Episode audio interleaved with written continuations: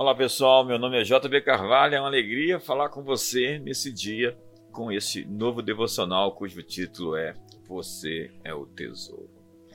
Dizem que na Babilônia antiga havia um alfaiate por nome Enedim. Muito pobre, ele comprou um livro por dois dinares, que prometia ser um mapa para se descobrir um tesouro escondido.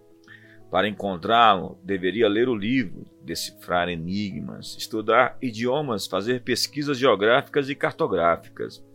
O alfaiate se empenhou em descobrir como achar o tesouro e se tornou um especialista em enigmas, idiomas, geografia e cartografia. Assim foi convidado para trabalhar no governo, recebendo um bom salário. Enedim prosperou em seu novo emprego, mas continua a procurar o tesouro estudando enigmas, idiomas, geografia e cartografia. Com seus novos conhecimentos, abriu negócios e foi chamado para ser intérprete do rei. Ele continuou sua busca pelo seu tesouro, lendo o livro, fazendo anotações, mapeando lugares, descobrindo dialetos e decifrando enigmas. Perto da realeza, seu crescimento pessoal não pôde deixar de ser notado pelo rei. Tanto que, quando o primeiro-ministro morreu, o rei chamou Enedim para ocupar o seu lugar. Ao chegar ao final do livro, o alfaiate, agora primeiro-ministro, descobriu que não havia nenhum tesouro como na sua busca. Ele se desenvolveu ainda mais, foi chamado para ser o primeiro-ministro do seu país, mas no final do livro não existe nenhum tesouro.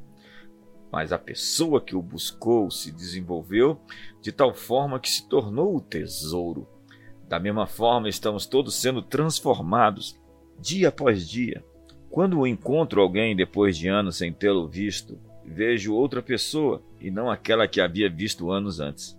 Para o bem ou para o mal, estamos sendo mudados. O desafio é mudar e continuar crescendo. É crescer para o sonho, pois isto é a jornada. E a jornada se torna, por vezes, mais importante que o destino. O objetivo não é chegar a algum lugar, mas se transformar na viagem. Alguns crescem e se tornam grandes, outros se deformam e se atrofiam. O ambiente que escolhemos para viver e as decisões que tomamos fazem emergir o ser que seremos eternamente. Como alguém disse, a vida é o presente que Deus nos dá. O que fazemos com ela é o presente que damos para Deus. Não deixe de enviar essa mensagem para seus amigos e eu te vejo no próximo podcast Promessas Nossas de Cada Dia.